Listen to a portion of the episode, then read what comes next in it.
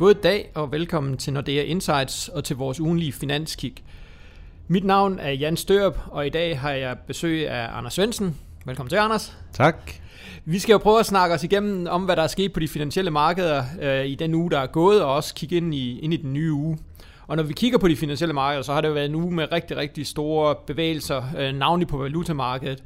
Øh, og Anders, hvad, hvad er det, egentlig der er sket? Det er jo primært øh, Draghi. Draghi har jo været øh, taler i flere omgange på en øh, konference, som ECB holder i, i Portugal. Og der blev han i, øh, i første omgang opfattet forholdsvis højagtig. Øh, og øh, det gjorde, at, øh, at øh, euroen faktisk blev, blev styrket relativt markant over, over for de fleste valutaer. Senere i løbet af i går, så, øh, så var der så lidt rygter ude om, at øh, der var nogle, nogle officielle ECB-kilder, som havde sagt, at markedet havde måske overfortolket øh, Draghi en lille smule, og, og man frygtede lidt, at han ville komme ud og, og ligesom øh, i hans tale i går øh, forsøge at tale markederne lidt til rette. Men det gjorde han så ikke, og derfor har vi nu en, øh, en relativt stærk euro og noget højere renter i, i Europa. Ja, fordi der er jo faktisk nogen, der mener, at det her det er sådan en, en koordineret aktion, hvor den amerikanske centralbank øh, satte jo renten op øh, for noget tid siden, og nu begynder den europæiske centralbank måske også at sige, at den her periode med, med ultra, ultra lave renter, den, øh, den synger på sidste vers.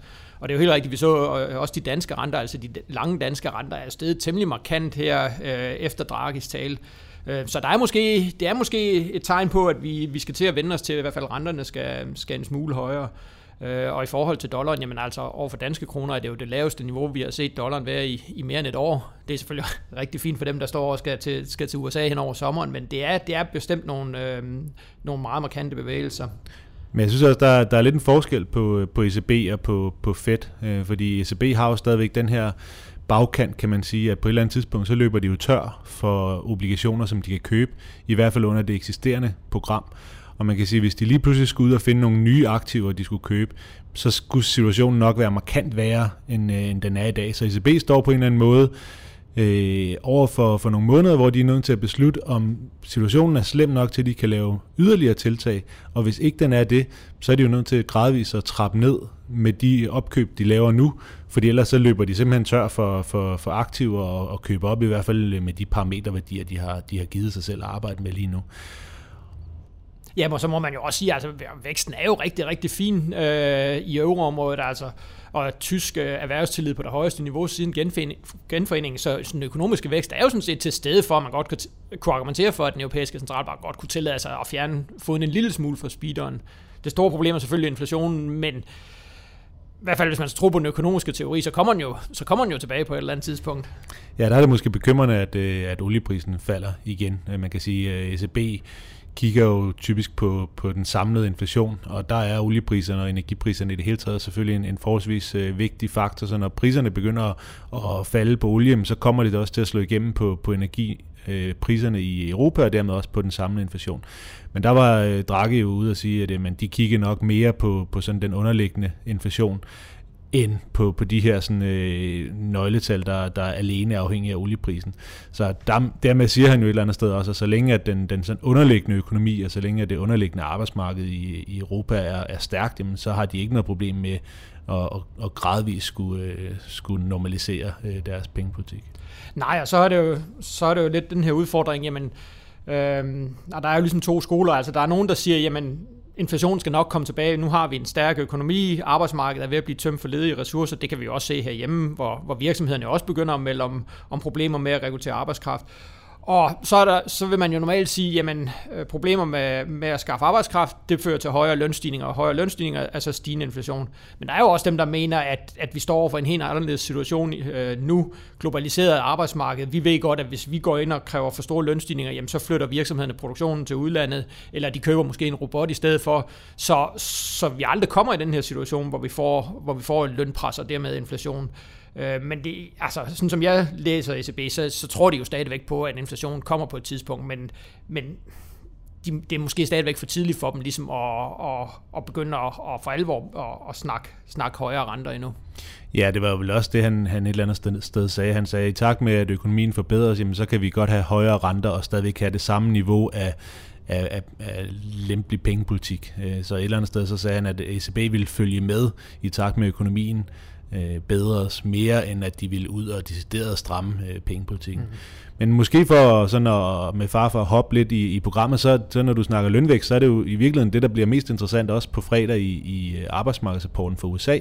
Og det er jo lidt øh, bemærkelsesværdigt, at Fed jo er langt længere fremme end, end ECB. Og øh, vi har haft øh, både tapering og renteforhold og det hele, og der er stadigvæk ikke sådan for alvor lønvækst i, i USA. Øh, og det er vel en af de bekymringer, som de også må have i ECB, at, at selv USA, der er så meget længere fremme i konjunkturcyklen, der har man stadigvæk ikke set den her lønvækst, sådan for alvor i hvert fald. Mm. Men hvad skal, hvad skal vi vente os af beskæftigelsesrapporten på fredag?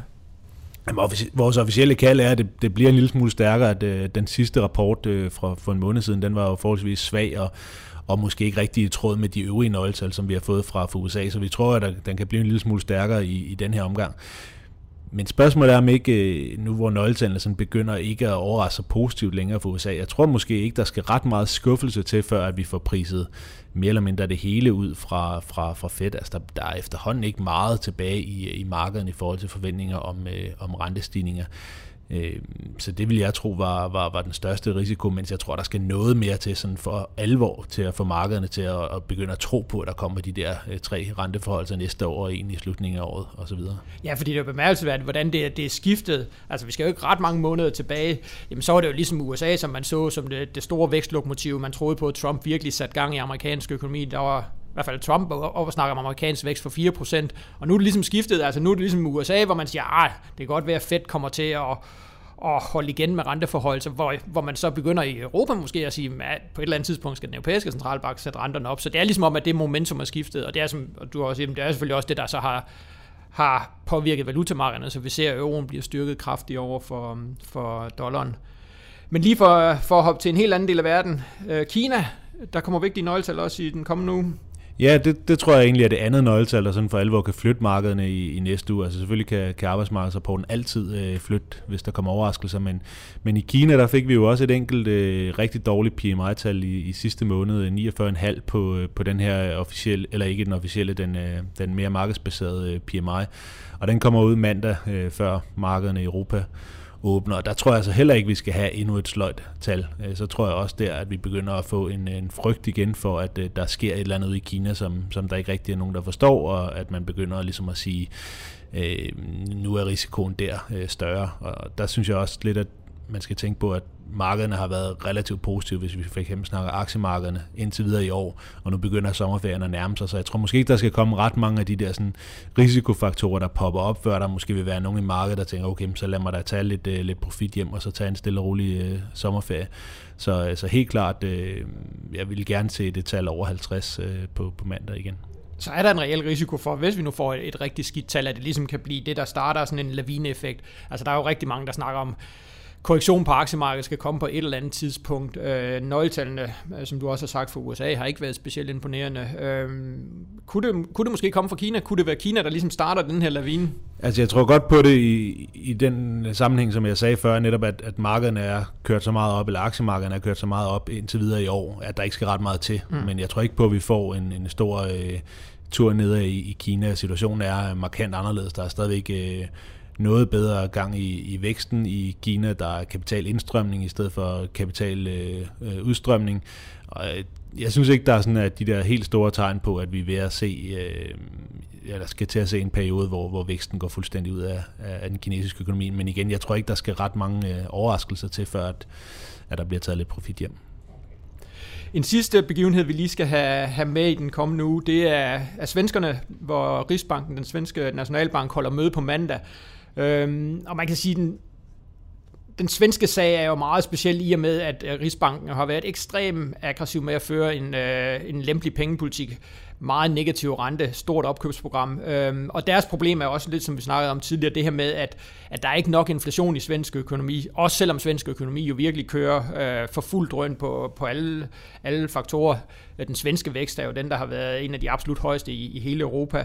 Men altså, vi tror faktisk ikke på, at den, at den svenske Rigsbank kommer med nogle overraskelser, når de mødes på mandag. Vi tror, de vil fortsætte med den her ekstremt lempelige pengepolitik, i hvert fald en, en periode endnu, øh, simpelthen fordi de, de vil så rigtig gerne have noget, have noget mere inflation ind i, øh, ind i den svenske økonomi. Og den her meget lempelige pengepolitik, det er jo også en af grundene til, at den, at den svenske krone er så, så svag, som den er i øjeblikket. Altså, vi er nede og snakke 76,5 øre over for danske kroner. Det er jo et, et meget, meget svagt niveau i, i svenske kroner. Øh, men det er simpelthen fordi, at at man håber gennem en svag valuta at, at kunne, få lidt mere, kunne få lidt mere inflation i, øh, i den svenske økonomi. Men kunne vi ikke også risikere, at de faktisk kommer med yderligere lempelser? Altså hvis inflationen øh, fortsætter nedad, nu så jeg lige vores egen øh, officielle prognose, den ligger noget under, under Riksbanken. Riksbanken tror, at vi skal have det her CPIF-mål op på 2%, mm.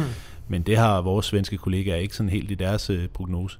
Hvor meget tror du, der, der, der skal til, før der kommer yderligere øh, lempelser? Nu, nu overrasker de jo lidt øh, her sidst.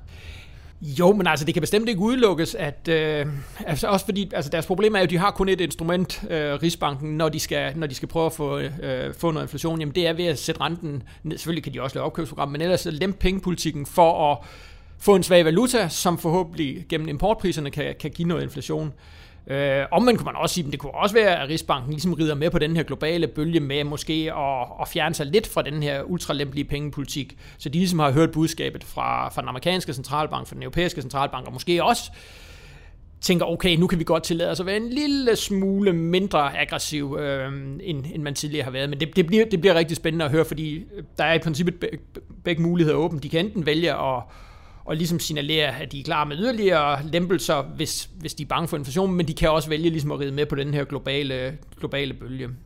Og så får de jo også ny chef. Det kan jo også være sådan et sted, hvor man ligesom tager bestik af situationen og siger, okay, vi har måske været lige en spids for ambitiøse i forhold til at forsøge at få, få inflationen op på 2, når resten af verden ikke har noget i nærheden af 2% øh, inflation. Ja, lige præcis, og når man så også kigger på deres boligmarked, øh, hvor priserne jo virkelig er, er steget kraftigt, så kunne man sagtens argumentere for, at, øh, at de godt kunne tåle en lidt højere rente i Sverige.